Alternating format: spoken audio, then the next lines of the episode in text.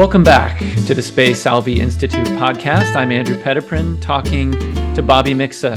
Bobby, how are you? Good, Andrew. A lot of snow still in Krakow. 55 oh centimeters this this past week. What is that in real in real measurement? what is it? It's it's a yeah. I'm, I I don't even know, but it's a lot. Well, uh, I hope you're hope you manage okay, and uh, you know it's it's pretty balmy here in North Texas where you've you've abandoned me, but uh, I'm making I'm making do. We're excited today, aren't we, Bobby? Because we are talking to uh, one of the great thinkers, I think, uh, in uh, kind of the Catholic the Catholic philosophical cultural conversations, all the things that are going on that we're interested in. Um, and we're talking to DC Schindler who is professor of metaphysics and anthropology at the Pontifical John Paul II Institute for Studies on Marriage and Family at the Catholic University of America. That's a lot of title. The two words that I love best about your title, David, are metaphysics and anthropology, which sure. to my mind are kind of the two biggest crisis issues that we are facing in the world today. So you you have a, a tall task, but uh, welcome, David, to the podcast. Uh, thank you. It's a pleasure to to to be here on this with you and and to see Bobby again, whom I knew as a student. Uh, 10 years ago 15 years ago anyway a while back yeah 10 10 10 years ago about 10 years ago okay the time so, flies by really quickly yeah yes. well i remember those classes fondly yes. i think i started what was it being his gift was my first class and that that, uh, but I, I, learned of you much early. I uh, learned about your work earlier, and I was actually super excited to be taking a class with you because I, I read this article you wrote on on Plato on money. I thought, oh, right. oh my gosh! I mean, who who brings Plato with money together? And it was just to me, it was like such a revelation, and I knew I had to come to the institute because oh. I knew that the communio, you know. Um, Communio was pretty much housed there. So then I met your father before I met you, and that was that was quite a. I always think back on those times very fondly. Yeah, uh, thank you, thank you. Well, David, uh, let's jump right into it now. Um, one of the big one of the big issues that is one of the big things that's kind of in the water is this question of liberalism and post-liberalism where where what it, what all of that means and where where it's all going now, we know you have a new book that we want to talk to you about a little bit, but we want to maybe first um, back up a little bit because I really enjoyed your book, The Politics of the Real. Mm-hmm. And uh, I, I'd love to just ask you a couple things about that, maybe kind of in generalities, in particular, that first chapter of that book. I've recommended it to a bunch of people where you ask this question What is liberalism? And let me just read you one line, and maybe you can use this as a jumping off point to, to tell us something here. I thought this was really provocative and really got me thinking in a good way. So you, you wrote, it is, a, it is a matter of straightforward historical fact that what defines liberalism in its origins is a rejection of Christianity. And there's more, but so that's kind of out of right. context. Right. But tell us more. Yeah, no, that is that is provocative because there there uh, I mean since from the beginning there have been efforts to try to reconcile Christianity and liberalism, and in fact, um, some some very serious people who have made good arguments, you know, you know, relatively strong arguments that liberalism embodies. It's it's it's the uh, offspring of Christianity, um, and that that you wouldn't you know liberalism. It's not an accident that it it appeared in in the West because the West was formed by Christianity. So it's it's intelligible only as uh, an offshoot, and I think there's actually a lot of truth to that. but um, offshoot can mean a number of things, and uh, I, I mean, I, I do think it's it it's not an accident that it arose in the in the West, but um, uh, and also, and I'll explain this in just a moment. It's it's also true that there are there are a number of of the basic features of liberalism that um, have the roots in Christianity. There's no there's no question.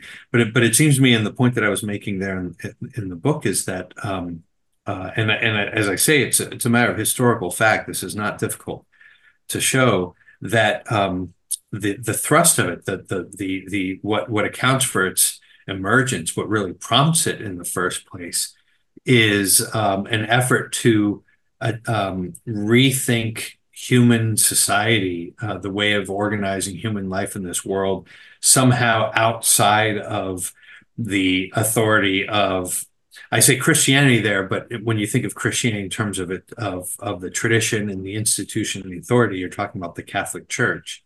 Um, so so liberalism in a way is an attempt to try to m- make way in the world um, uh, in a in a, as an alternative to the way that had been given in and through the Catholic Church. So in that sense, it, it's very much um, an anti-Catholic um, uh, anti in the etymological sense. It's it's uh, anti-Catholic um, institution. Now, uh, in doing that, obviously, and, you know, one's always defined by one's enemies, right? So, so I mean, uh, that doesn't mean that that um, that that Christianity and liberalism have nothing in common. Quite the contrary. Uh, one could say that that a great um, deal of the substance of, in fact, I, arguably all of the substance of, of, of liberalism owes itself to Christianity. Um, but the problem is, it's it's it's it's been stolen. You might say it's it is the offspring. of so, you know, somebody once uh, described it as the the offspring of Christianity as, as a kind of a natural child as opposed to a legitimate one. Um, and and uh, you know, there's there's that, that's not a bad way to, to look at it, but um, uh, it, it seems to me that it's it's uh, it borrows from Christianity in the in the in the way mode of a of a kind of um, parasitical uh, uh, in a parasitical mode rather than in the, in the filial mode. Um, so, I mean, which isn't to say that these are that that everything in it is evil. It's to say that, um, uh, in fact, everything in it, in a certain sense, has its roots in something good but it's it's taken a, a, a kind of a, a, perverse form that over time is going to show itself and has i think now been showing itself pretty clearly as a, a force for destruction and disorder. So that's I've, I've covered a lot of ground there but if there was some piece of that you'd like to maybe focus on i'd be happy to talk well maybe maybe uh, i'll just follow up real quick on just this question of the real because um, mm. it seems to me you know, um, you know, you you make the point in the book, but it's just you know, it's so obvious to anyone. I mean, there's no such thing as neutrality, right? Like you can't, we we don't, we're not, we don't live in the theoretical realm. Like there, we we have to we have to live in reality, and so you know, it it's so we're living in a kind of you know uh, an alternate reality, I guess, like compared to the the real real. Yeah, yeah. No, that's. I mean, that's. It's funny in a way um, you know, virtual reality uh, has existed for for centuries. When we're just now discovering the the you know the technology to to to make it um, a, a, thing, but but in a way that's exactly the point, and that that that would be a, you know a, a certain way to, to, look at what what is exactly uh, what is reality, what is a thing, what are real things. Um, there's so much to to reflect on and unpack there. Um, but but uh, one of the and, and this is something actually I, I am hoping to um, to to work on in the in the not too distant future um, to work out some details of this um, a little more systematically. But anyway, um, the, the you know things are are um, are part of um, human existence and human community. We we gather. Heidegger had some great insights about this that that things are uh, um, are, are uh, realities around which we gather and form community.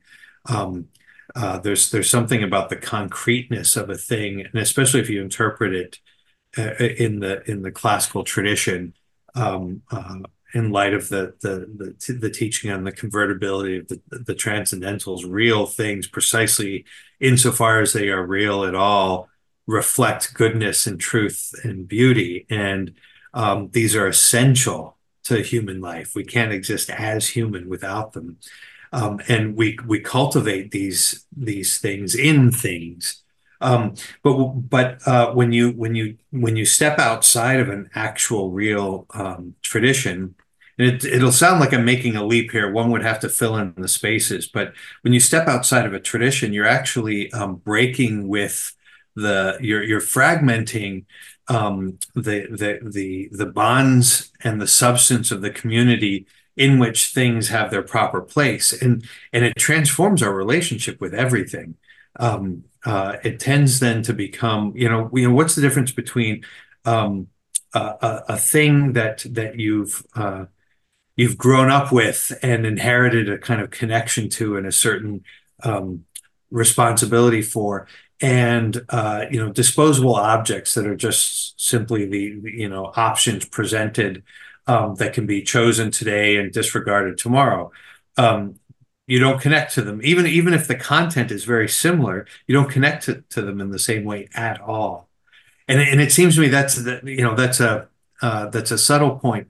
But I think as we reflect on it, you see that that kind of a the difference that I'm talking about there, you see reflected in all sorts of dimensions of of society. This is something I, I think that um, that's becoming a dominant experience for for uh, for all of us, many of us, maybe all of us. You talk about like the tradition and the handing on, um, yeah. and just in my at the moment, I was thinking of just the body of you know you inherit you know uh, basically the in some ways the familial makeup of your the whole past. And then you think of the body being a term that's used for not only like body politic but then the church and the body of christ. And so you know it, all of that kind of handing on and then you're you're mentioning of, of liberalism as being kind of a break in that um, and then a remaking but yet totally indebted in some sense too, or and becoming parasitical. Do you, are, in your working this out? I think um, in many respects, um, you're connecting a lot of this to like the body of Christ um, and in the Eucharist. Um, how how does the Eucharist play a role in your? I know that Heidegger in one of his essays mentions like he almost has like did he talk about a chalice in the question concerning technology? Yeah, and i always wondered did he ever really break off from his his um his catholic past? Um because and how much is that in some ways latent or in his yeah. thought? Well let me let me um i'm going to break of your uh, question into two parts, and uh, first just a comment about the body very briefly, and then and then I'll talk about the Eucharist. But uh, you know the, the the the the observations I was just making a moment ago about our connection to things that we inherit, we inherit, and we're bound to, you know the body in a way is the paradigm of that. Our, own body. I mean, think about it. It is it's sort of in and through the body that your most fundamental um, relationships are established. You know, first um, uh, through your you know mother, the the umbilical cord um, that that connected you to your mother, and and um, the relationship between your mother and father was which is a bodily relationship, and the the, the blood that courses through your your your your veins and and uh, you know this is we talk about bloodlines your your family in a way. I mean all these things are connected to your body but it's also you know it's in your body that you stand on the earth and that you live in a particular place and um, that you can connect with other people and communicate. The the body is sort of a focal point for all of these things. And and think about then the difference. If that's the case and we under recognize our body as a given reality um, into which we're born, you know, with which we're born, and we discover our identity precisely um, in in in this deep connection with the body, um, uh, and as a place precisely where we become accessible to others, you know, in the world. That's one con- conception. Then another conception where we think of it as something that was assigned to us, that was like a, imposed on us by birth and and therefore um, in principle even if it's difficult to to make this work still technologically in principle it's something that can be exchanged. It's a fungible reality. Um, uh, and it can be made what we want it to be. I mean that that there's no more profound transformation uh, in our relationship to everything and everyone it seems to me. Okay so that's one about the Eucharist. Um, you know, it's it's I, I, like I'm I'm glad that you made the connection with Heidegger there too. It's it seems to me, um, arguably, what he was trying to do was to try to give everything in the world the kind of significance of the Eucharist. You know, he was trying to uh, invest it with this divine presence And I think there's something really profound to that. I, I don't I wouldn't dismiss it right out of hand. Um, but it's very different if you think of that as substituting for the reality of the Eucharist or as an analogous extension of this reality that remains the central, uh, pivotal, and referential, you know, re- reference point for everything else. Um, uh, there again, you have you you end up with with two very different pictures of of of reality. Mm-hmm.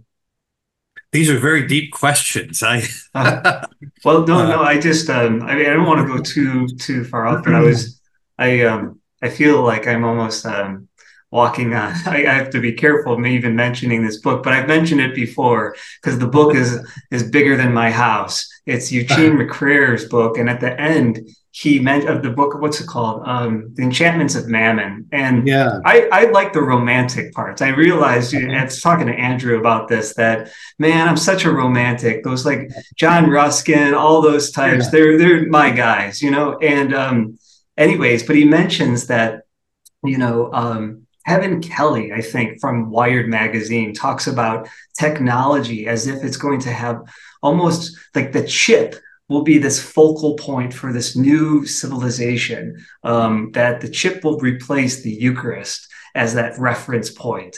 And so he's calling for a kind of return to, in some, I think this is near the end of the book where it's like, no, like we've got the, we've got the focal point. We've, we've, it's the Eucharist.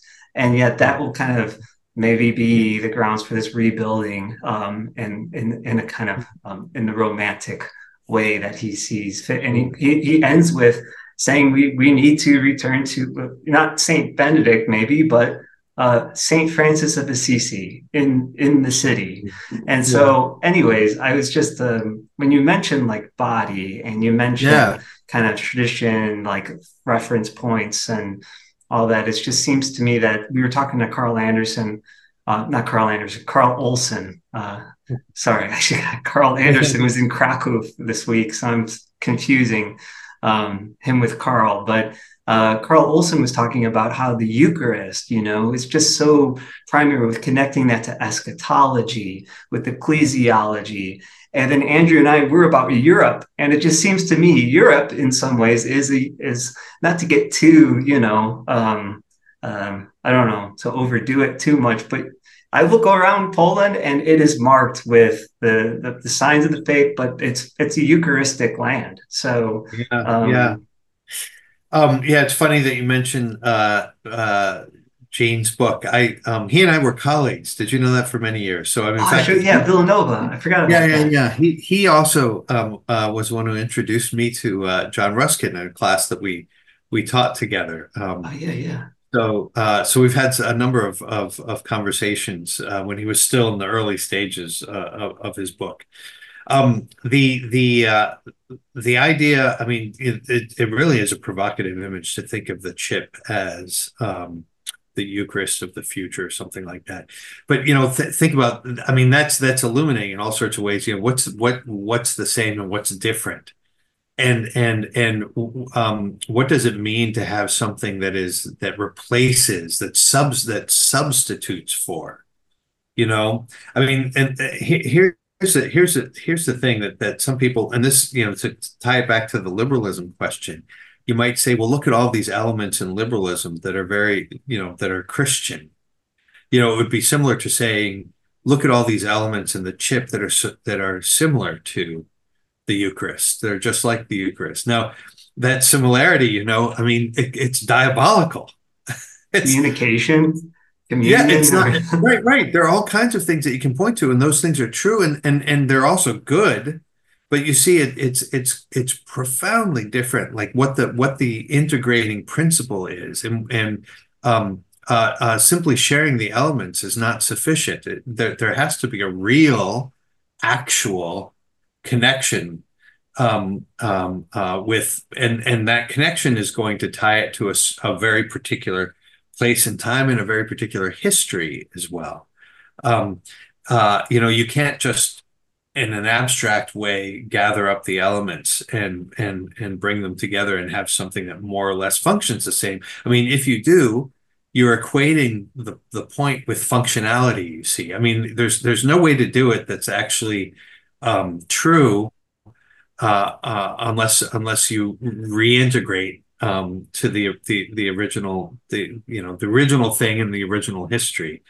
Um, so right i mean the, the the the chip in its in its pure abstraction you know there's nothing we we we can we can um, you had mentioned uh, prior to, to the beginning here Hegel you know uh, uh, it's interesting one of the things that that um, he thought one of the, the the biggest criticisms criticisms that he made of Catholics was that we contemplate and adore the Eucharist and for Hegel the whole point of the Eucharist is to be eaten there's no point in looking at it um, it's meant to be eaten. And you see, you know, so that that's a profound difference.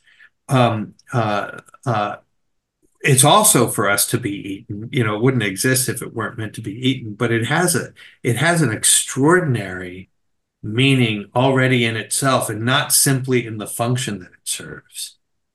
You know, and we can adore the Eucharist, but we couldn't adore a chip. I mean, think about that. Think think about the the, the perversity of that. And it's because a chip is pure functionality, you see.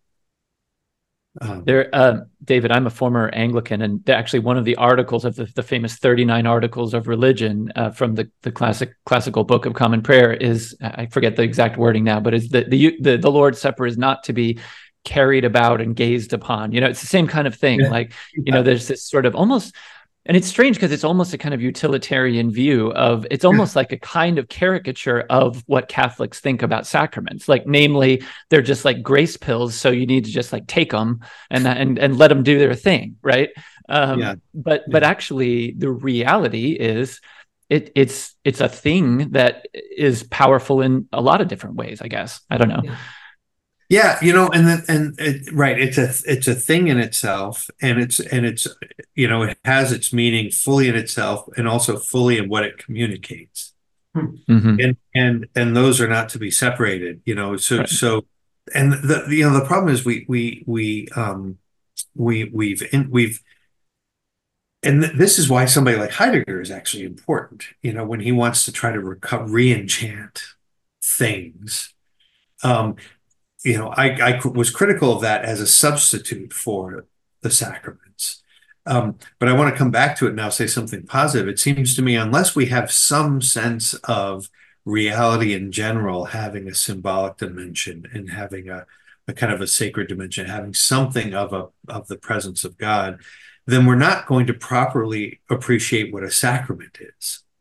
Um, you know so so what what happens in a world in which we have totally instrumentalized all of reality and then we have these things called sacraments they suddenly tend uh, tend to be reduced to you know as you say like the the you know grace pill. They become they become themselves you know talismans or or, or magic or or um, technologies of sort um, so so that's why you know it's it's a it's a it's a a complex thing that we need to simultaneously restore our sense of the meaning of the Eucharist and restore our sense of the sac of the sacramental character of reality.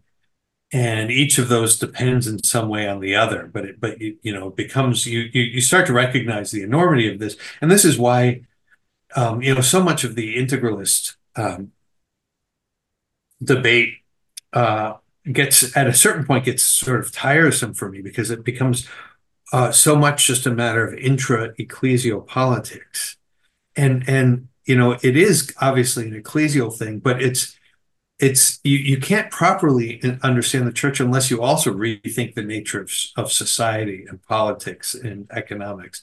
These things these things um, depend on each other you know the, the absolute uniqueness of the church and the analogical extension of the meaning of the church into the whole of reality.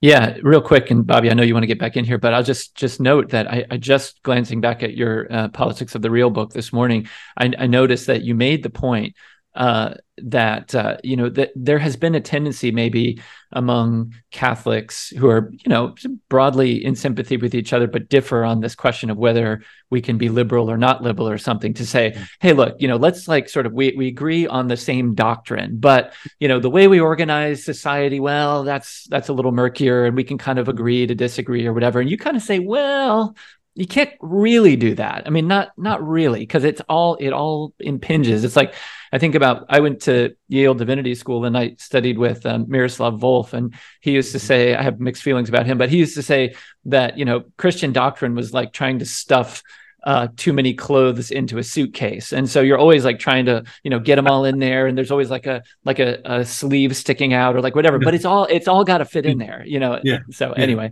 that's that's not a bad image. Yeah. Yeah, and it's and it's not that there's only one way of organizing society possible. You know, it's analogous, but analogous means simultaneously a unity and different. So, you know, infinite possibilities, but they're all going to be infinite possibilities of the same truth. Mm-hmm. And mm-hmm. that's why that's why we, you know, that's why it's not a matter of indifference. Uh, what the social order looks like as you were talking, I was thinking about, you know, uh, uh Dr. Shin, you've been writing a lot about just the good and, uh, retrieving kind of. I remember reading a book uh, that you wrote on Plato, um, and then like more recently, you've been, you know, writing a lot about like pseudo Dionysius. Um, mm-hmm. and his understanding of the good.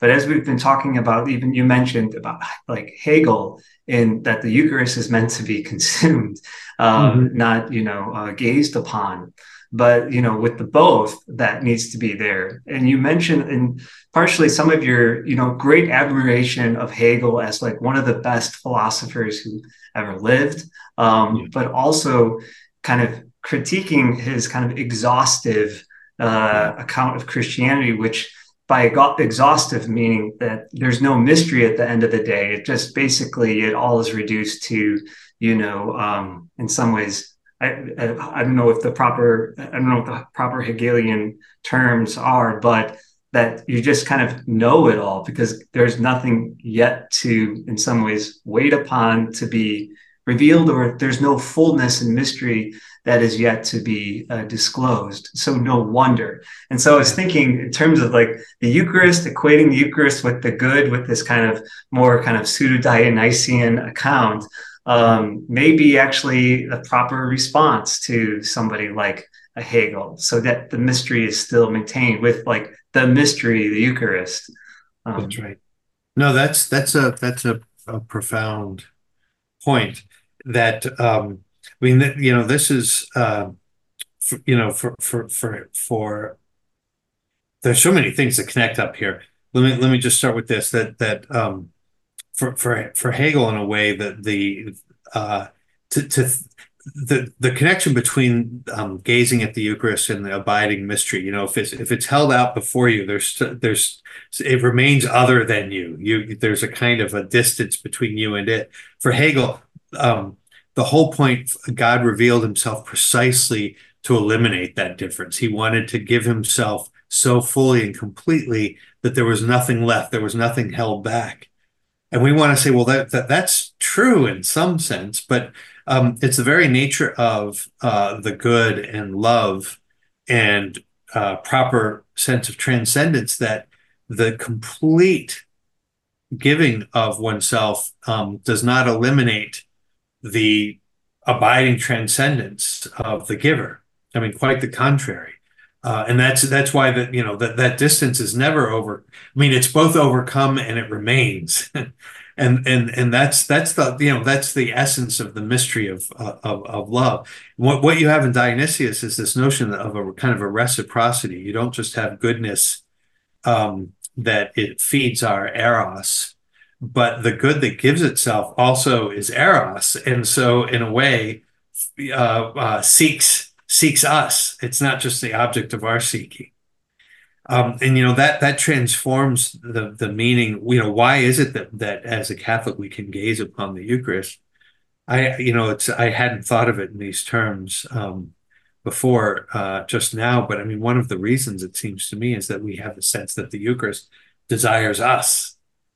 um, that that Christ present in the Eucharist is is desires us. It's not just an object of our of our subjectivity as it would be for Hegel. Um, uh, and mm. that you know there there you get the infinite mirrors bouncing off each other and it it just goes on to infinity. This is why there's never any worry of it running out. I used to I used to worry when I was in I used to I used to get into panics when I was in college. I remember uh, thinking, you know, what what you know, having this these experience of eros and the mystery of the world unfolding and realizing that that's all I wanted, mm-hmm. and then the terror of what happens if it runs dry. Then what am I going to do? Um, and that really concerned me. But I've I've come uh, in my older age to realize there's no there's no danger there. the mystery never will never ever run out. Same. I was always afraid of boredom. Like it's like yeah. okay, so you you you reach you know the the the eschaton right? You're heaven and earth have, have met, and yet uh, you're in His glory, and yet then you're just okay. Next, what's next? you know. Yeah. yeah. Well, you know, you know, I mean, I does this open up a whole new can of worms? That that's one of that's one of the things that I I think uh, um, is the the worry about things like technology because um, uh, and you know social media and so forth. I mean, the, the habits that we're all forming with this, it does.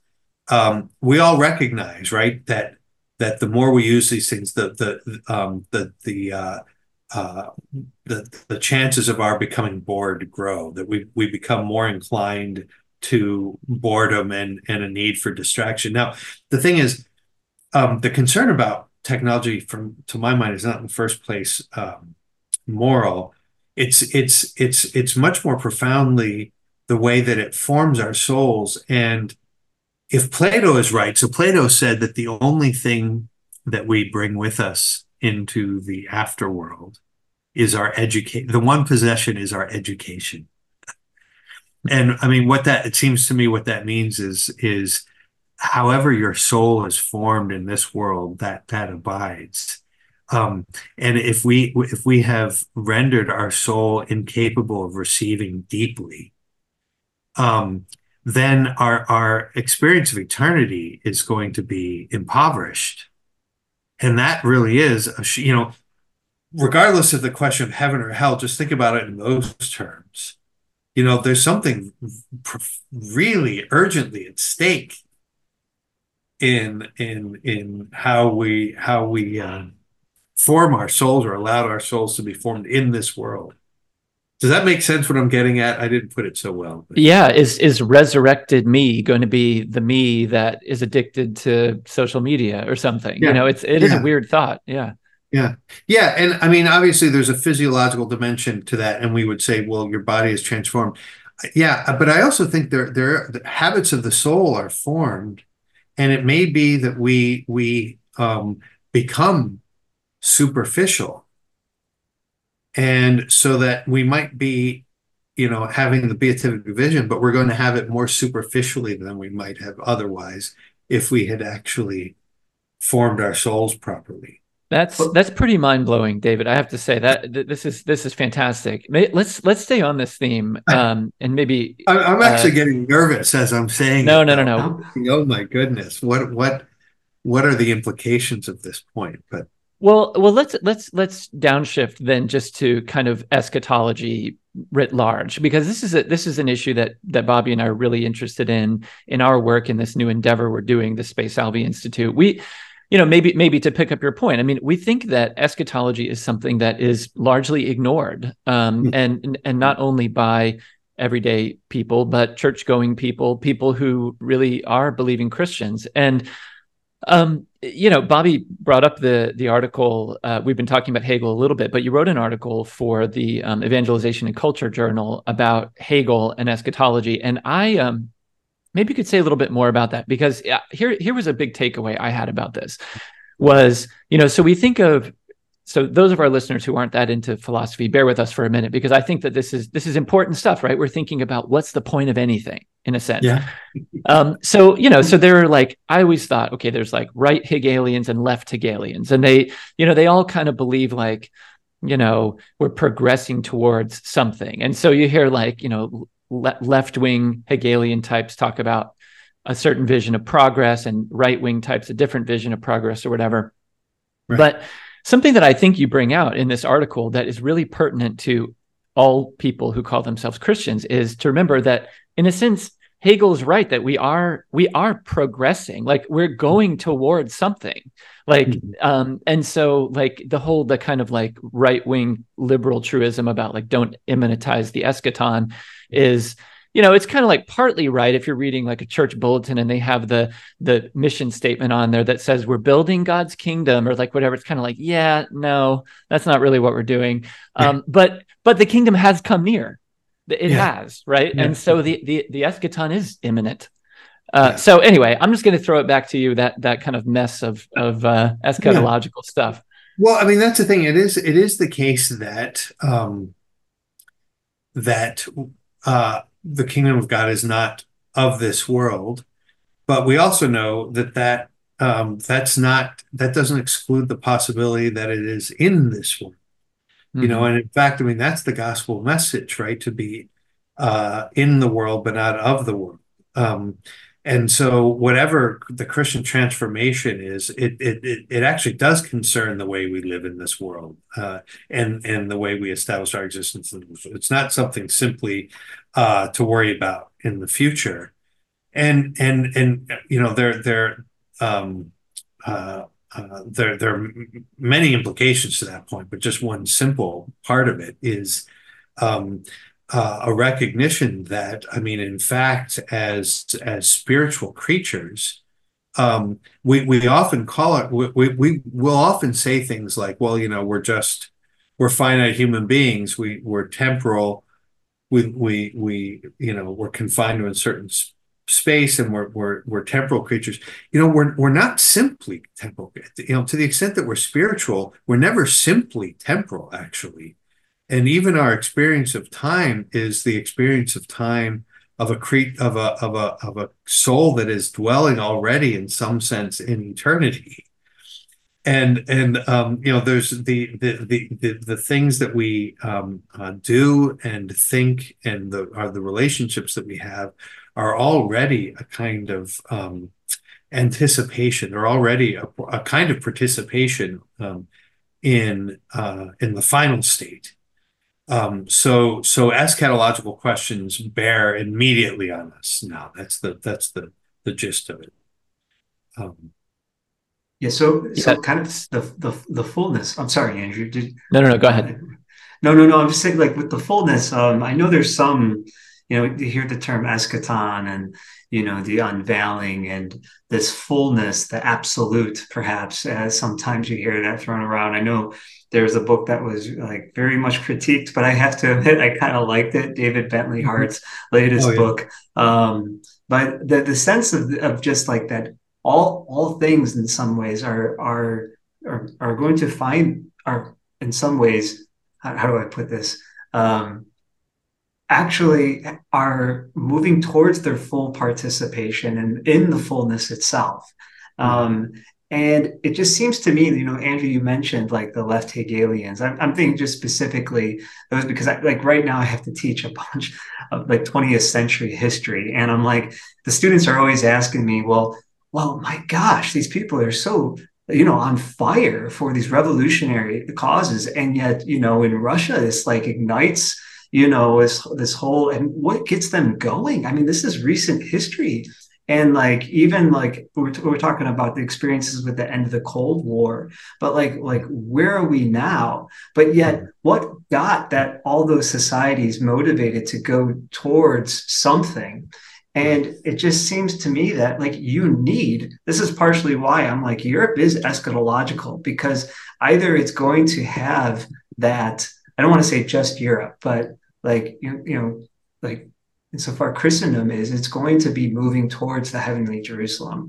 If you don't have that, you know, clearly and well articulate, uh, well articulated, it's going to come up in so many other ways. And you see that with like, you know, the appeal of Marx. Um, and then what would motivate somebody like a Lenin and Stalin, some ways to do atrocious things. Um, to to get to that. But like we Andrew and I were talking about the movie Lives of Others, and it's interesting that the um, direct. I'm sorry, I'm going around a lot here, but the director Florian, uh, what's his name? Florian von Donnersmarck. Florian Henckel von Donnersmarck. Oh yeah.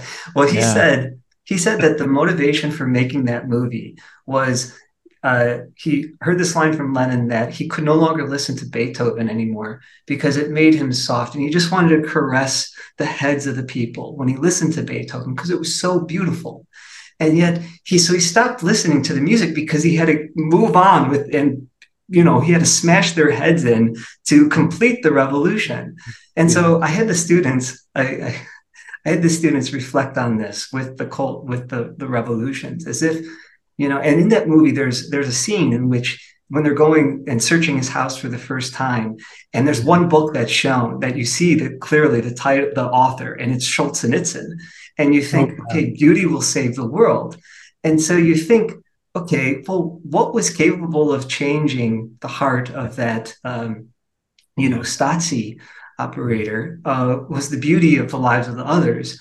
Um, but yet in some sense they all had some some you know right. inkling of what beauty is. Perhaps maybe it is the you know com- ultimately communism.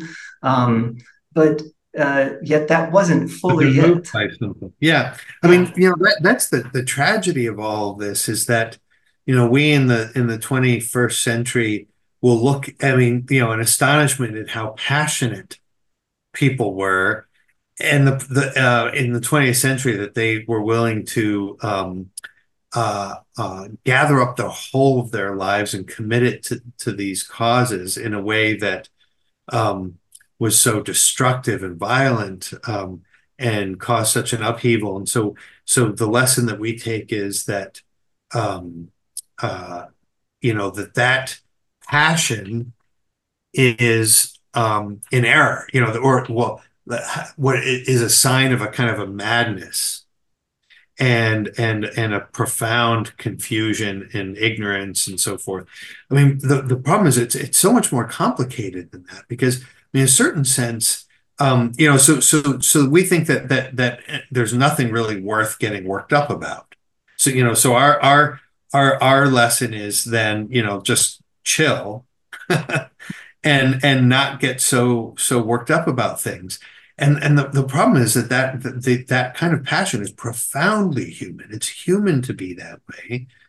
And and um, the tragedy is that that genuinely um, true human uh, mode was directed to something that was anti-human but but it but it drew on the energies that were meant for true fulfillment and the true eschaton.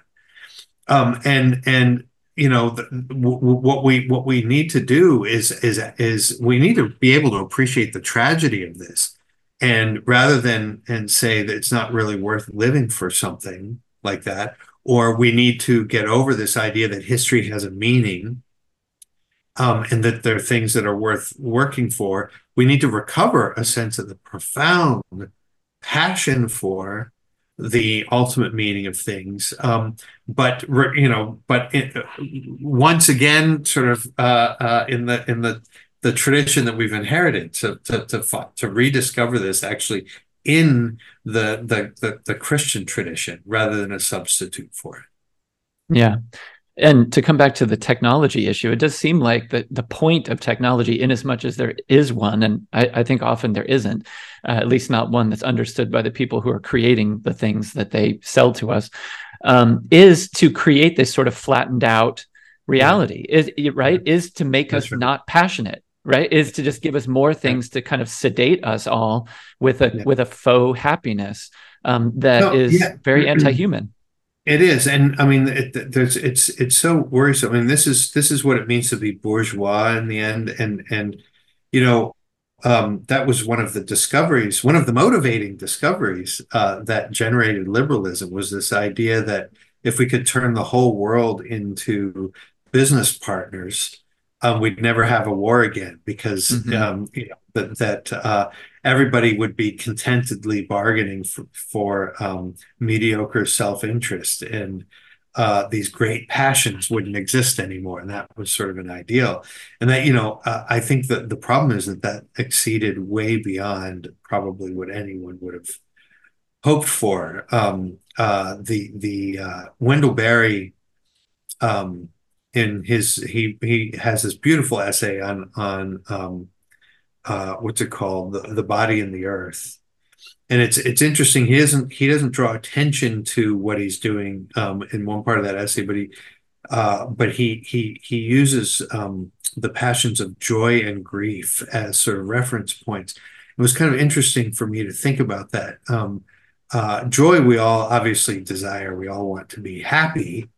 Um, and we think, well, but I, you know, I could, I, I'd be very happy to do without grief. Grief seems like something that nobody really wants. But he was pre- presenting both of these as a kind of an ideal, and I realized the more I thought about it, they're inseparable from each other, and um, and they have to do with this deep, deep connection to things. Uh, so much so that you that um, if you're incapable of grief, you're also going to be incapable of joy Mm-hmm. And um, I, I, think you know another way of describing that flattening that you're you're speaking of is that we are increasingly incapable of joy and grief, um, and uh, and that that's a sign of the fact that we're increasingly detached from the most important things. We're detached. From- yeah, I I just just to kind of put a bow on what you're saying. The the joy and grief thing is something I've thought a lot about from my reading of C.S. Lewis, who I think yeah. really nails yeah. that point. I mean, they're just they're always flip sides of the same coin, and so so interesting to me that he was. On a related note, somebody who was, I think, such a prophet about technology, uh, you know, with the abolition of man and with his um, his uh, ransom trilogy, the space trilogy, especially the last book, that hideous strength. Um, I, you know, I, yeah. Anyway, just a comment, but I, I, I think about that a lot. Yeah, you know, and I worry um, about you know this this uh, detachment. I was just at a um, uh, a licentiate thesis defense a few days ago, and uh, the the the priest there was um, describing this spiritual vision of a, of a 20, 20th century uh, religious, uh, a, a, woman that's remarkable in all sorts of ways. But he was talking about um, the emphasis she gave to detachment and how important it is to be detached from things and spiritual detachment. And I, you know, and I, I, I stopped and I said, you know, is that right? I, it seems to me, have have have Christians perhaps colluded in this um, improper detachment from reality by associating with a kind of spiritual perfection. I mean, um, you know, if and and and the example he was giving is is these these nuns had to become detached from their their, their sisters in their community who might be called to to found another community and they need to be able to let them go and i and i said okay um, what's the difference between can you imagine the sisters that were just perfectly happy you know or equal, entirely indifferent whether they stayed or go or went mm-hmm. versus those that actually suffered their loss but mm-hmm. but still wanted to go and it seems to me obviously we all recognize suffering their departure is a perfection and that's a sign of attachment so it seems to me it's not so much the question of detachment it's a, it's it's deepening attachments and expanding them you know, so that you remain attached to them when they're in a different monastery, but you're still yeah. attached. Yeah. yeah. people who are detached are like psychopaths, right? I mean, it's it's it's really a strange by definition. Yeah, yeah. that's, that's right. But I mean, does that mean we have to rethink this whole Christian, long Christian tradition about spiritual detachment? Um, um, what what do we make of that? What do you guys make of that? Well, yeah, I mean, I was um, on Thursdays. I I um, have conversations uh, with Carmelites and Dominicans. And mm-hmm. so with the Discalced Carmelites, I was asking them actually a little bit about John of the Cross the other day. And I said, you mm-hmm. know, I, I got like a presentation of John of the Cross, which, which really stressed the nada. You know, you're like kind yeah. of that the nada, nada, yeah. nada, nada. And I'm like, okay, is there something, you know, uh, like, uh, I don't know what the opposite of the nada, but like a yes to something. And they're like, absolutely. And it's and they they actually agreed that the kind of attachment is not actually uh, presented enough. Uh, and John and John of the Cross was definitely attached to many yeah. things. But you know, kind of kind of on this note though too of like uh, and Andrew, if you want to share some thoughts here too, but one of the one of the inspirations behind the Spe Salvi too is um, actually uh, uh, Péguy. And like we were talking about like attachment, detachment, but the idea of pilgrimage, and you mentioned education, but like when I was thinking about education, I was working for Word on Fire, it was like pilgrimage, pilgrimage, pilgrimage. And like the allegory of the cave almost is like a pilgrimage. And then, but mm-hmm. this idea of attaching oneself, like your heart is attached to the ultimate destination. Okay. But yet at the same time, you have to detach from yeah. Uh, but yet it's all in some ways being brought with you to right. the kind of ultimate point, that fullness.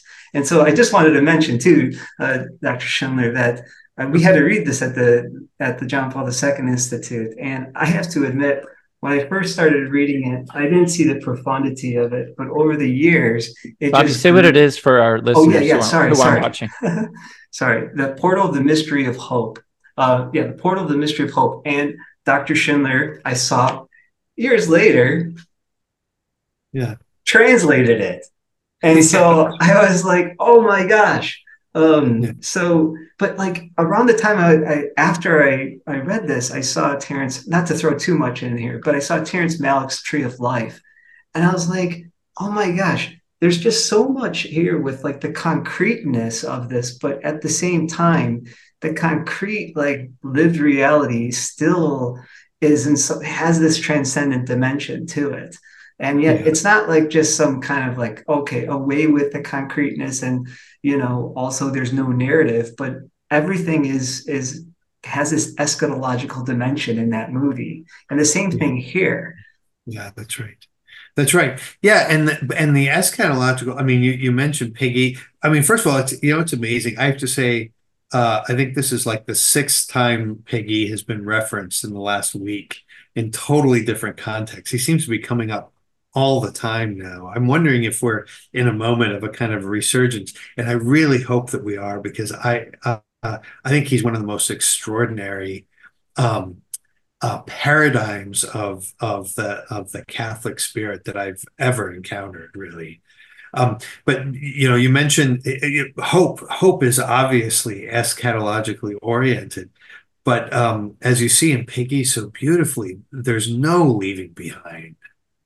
Um, that that it, it's it's a gathering up. You know, he was profoundly, uh, in ways that that that that I'm still trying to make sense of. He was profoundly attached to France and to his particular um, uh, region of France and to his family and to you know his grandmother and the work that she did in the in the soil. Um, there, there, there's there's something so concrete and um, none of those things. He doesn't detach from those in order to to to move towards the future. He he he gathers them up as fully and completely as he can to bring them along with him uh, even to the point, and I know that I've read this somewhere. I've never been able to find it again. If either of you know the passage or you ever come across it, but um, I, at some point uh, mentions that the, the the the very stones of the cathedrals are going to be in the in the eschaton. Mm-hmm. Um, uh, does that ring a bell for anyone? I know that I've read that in Péguy. I just need to, I need to read. I, have I've hunted through, and I, I I don't know where it was, but I think it's a, a really important point. Um, and it, it it recalls to us the density and the concreteness and the thingness, the thingliness, yeah, of of Christian life. You mentioned uh, you mentioned um, uh, Wendell Berry earlier, and I, am thinking of the the chapter of uh, Jayber Crow, his novel novel Jayber Crow, where Jayber is the he's the janitor at this church, among other things. He's the town barber and stuff. But he he once a week comes in and cleans the church, and he's reflecting on the experience that the people have in this church every week.